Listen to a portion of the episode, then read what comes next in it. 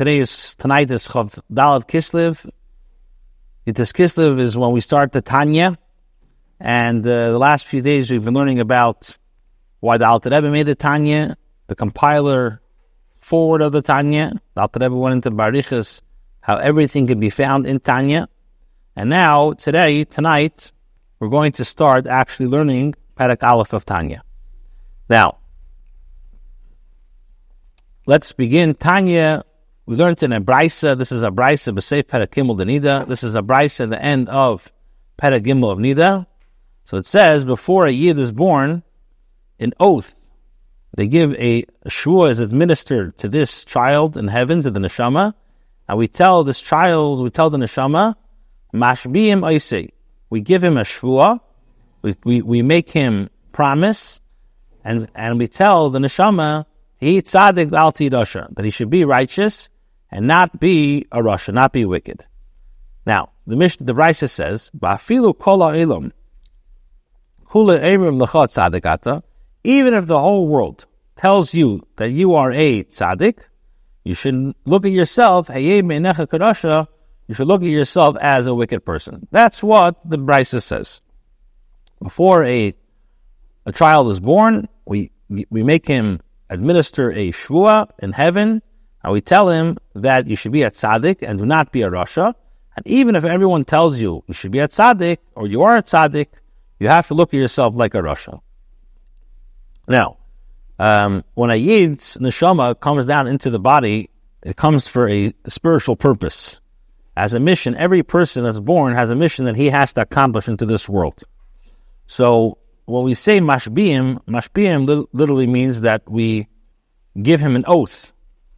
Mashbiim also comes from the word of saba, masbiim, which means sated. So, when we give this child, when we give this neshama a, a shvuah, it means that we're also giving him the power, we're giving him the satiation that he could accomplish his mission in life. Okay, so that's what the Braisa says.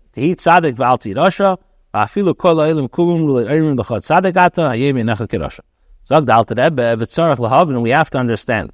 We learned in a Mishnah in Avos, Perek Beis, the Mishnah says, do not Be, do not look at yourself wicked in your own estimation. So it's a stira. How could we give this child a shvuah and we tell him that he should look at himself as a wicked person? We're saying that even if everybody tells you you're a tzaddik, hayeh beinecha k'rasha, if the Mishnah clearly says, "V'al tehi rasha b'fnei atzmecha," don't look at yourself like a rasha. That's question number one in Tanya. Now, the Alter Rebbe says furthermore, Regam, and also, Im yeh be'inav karasha, if a person is going to look at himself like a wicked person, Yeda levavai, he's going to be very, very grieved, he's going to be sad, and via otzib, he's going to be very depressed, because he's going to say, I'm, I'm a rasha. Im yuchal la'avida, v'lo yuchal la'avid Hashem b'simcha v'tov levav. And if he's sad, he's not going to be able to serve Hashem joyfully and with a contented heart. So that's, the Alter Rebbe is saying practically, number one, there's a stira between a Braisa and a Mishnah. Braisa says, you should look at himself like a rasha, and a Mishnah says, don't look at yourself like a rasha. And also, practically, if you're going to look at yourself like a rasha, then you're not going to be able to serve Hashem, which is a big problem, because every Yid has to serve Hashem with joy. Now, the Alter Rebbe continues, now, if his heart will not be grieved at all, he's not going to be sad at all. So let's say we say that uh, don't uh, don't think about it, don't be grieved.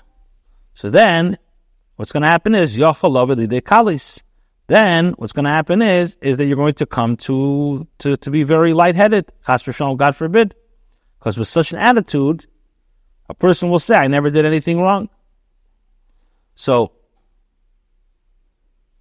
so the question is now, what's going on over here? If he if he looks at himself like a rasha, he'll be sad and he won't be able to serve Hashem at all.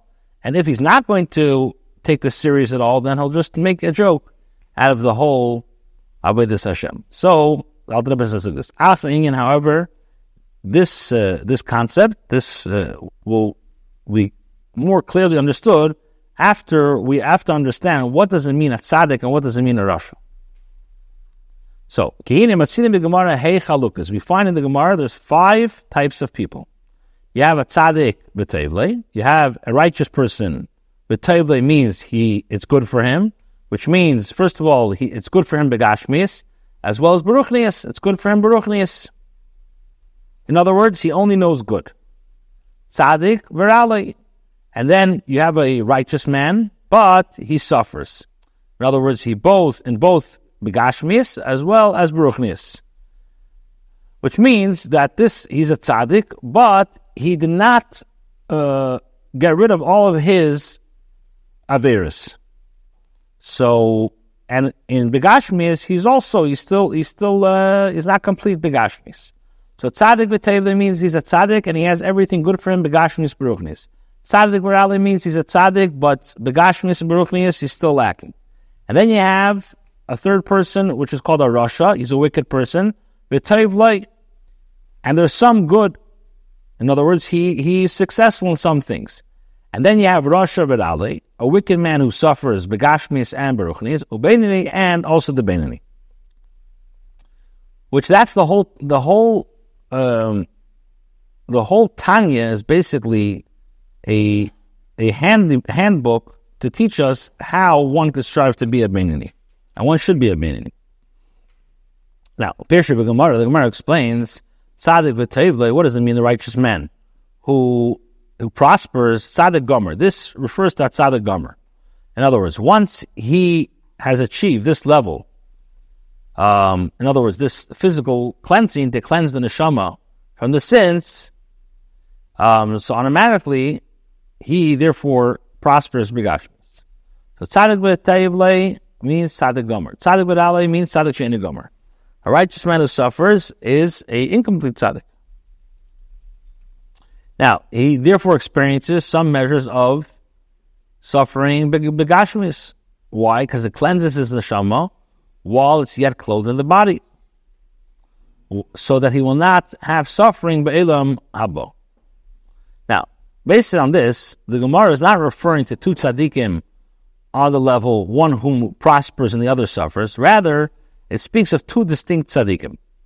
So the Gemara says two catecher, um, char- characterizations running a tzaddik, which means tzaddik b'tevle, and tzaddik, uh, tzaddik gomer, tzaddik she'eino gomer. So when we say a person who prospers or a person who suffers does not indicate his spiritual level, it's just to describe the results of the begashmias, how he is. Okay. So basically, in order to understand this, we have to understand what the Gemara says, these five levels. Tzaddik b'tevle, tzaddik b'ralei. Rasha b'tevle, rasha b'ralei b'inni. And the Gemara says, tzaddik b'tevle means a tzaddik gomer, tzaddik b'ralei means a tzaddik she'eino gomer. Now, oberayim mehemna, inrayim mehemna pashas mishpatim pedish, inrayim mehemna pashas mishpatim. It's explained, a tzaddik b'ralei, what does it mean a tzaddik who, who has bad, who suffers? I'm sorry, tzaddik b'ralei. Tzaddik who suffers, which means his evil, his evil nature is subservient to his good nature. He has ra, but it's kafuf, it's subordinate to the tev. Ubi Gemara se perek test of brachas. And the Gemara at the end of brachas says tzaddikim says that by tzaddikim yetshetev sheftin, says that righteous are judged. In other words, by the yetshetev. Rishaim, the wicked people, Yetzer Hara sheftim. They are motivated by the Yetzer Hara. Beinim, in regards to Beinim, Zev is a sheftim. They're judged by both the good and the evil. Now, Amar Rabba, Rabba says, Kegoin ano Beinoni. I, for example, I'm a Beinoni. So Amar Abaya, Abaya, his student, told him, Leishavik mar chaya lechol beria. Master, you make it impossible for any creature to live. To live. Abaya said that if you're a Beinoni, then all those who are lower level than you basically are Rasha. And we know, like the Gemara says, that Rishonim, even when they're alive, they're considered dead. So by calling you self a Beinoni, you make it basically impossible for anyone to live. So what does the Rabbi mean saying that Kegoin ano Beinoni? Now, olaven kol zeh behait. You have to understand all this, to explain this properly. V'gam la'oven mashar me'iyuv Baba Basra Perek Aleph, and also to understand what Iyuv says, the Gemara Baba Basra brings down, he says, Master of the universe, you've created righteous men, you've created wicked men. Now, he does not decree which person are to be righteous and which and which are wicked. The Gemara relates that Hashem decrees that a child about to be born is going to be wise, he'll be foolish, he'll be strong or weak. Whether a child will be a tzaddik or Rasha, Hashem does not say. In other words, a person is not predetermined to be a tzaddik or Rasha. Rather, a person has bchira, a person has free choice to be a tzaddik or a Rasha. So how could you say that barasa tzaddik and barasa rishon? What do you mean? You created wicked people, you created righteous people. Hashem doesn't create righteous or wicked people. A person has a choice to be a tzaddik or a Rasha. So we have to understand what's going on over here. We also have to understand the essential nature of a Beinoni. The mahus of a tzaddik is righteousness. The mahos of a, a, a wicked person, a Rasha, is evil. What's the mahos, the essential nature of a Beinoni? Now, certainly, a Beinoni is not, is not somebody who has, let's say, half, um, half virtues and half sins. Why? Because if that's the type of a Beinoni, uh, he has half Averis, half mitzvahs, Shemken Eichtar Rabba Ba'atzma Le'mishu Beinoni. How could Rabbi make a mistake by saying that he's a Beinoni? His mouth never ceased studying Torah ever. But even the Malach HaMavis had no um, ruler rulership over him. Rabbi was such a masmid, he did not neglect his learning Torah even for a moment. And when you look at it qualitative, qualitatively, his learning was on a high level, like a malach, that was unable to, that, that even the Malach was unable to overpower him. So the question is, how could Rabbah consider that half his deeds were sins? Furthermore, can a person, can, when can a person be considered a Beinoni? At the time a person sins, until he does tshuva, he's considered a wicked person. And afterwards, if he does tshuva, he's called a tzaddik gomer. From even a person who violates a minor Isser D'Rabbanan, it's called a Rasha, like it explains in Yevamah chapter two and in Nidah chapter one. Even if somebody who he himself does not sin, but has the opportunity to forewarn against sinning and fails to do so, is called a Rasha. The Perek Vav the Shvuos, as explained in Shvuos. And the more so, a person who neglects a mitzvah aseh which he's able to fulfill. For example, a person who has the ability to learn Torah and does not do so. Over here,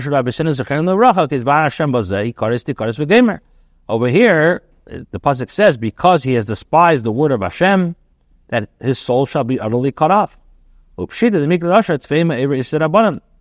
And in the plain, in, in, is this plain that such a person is called wicked, more so than a person who's Yetzer D'Rabbanan. The Alter Rebbe says, if so, a Beinoni does not even have, is not guilty of even for the sin of neglecting learning Torah. And because of this,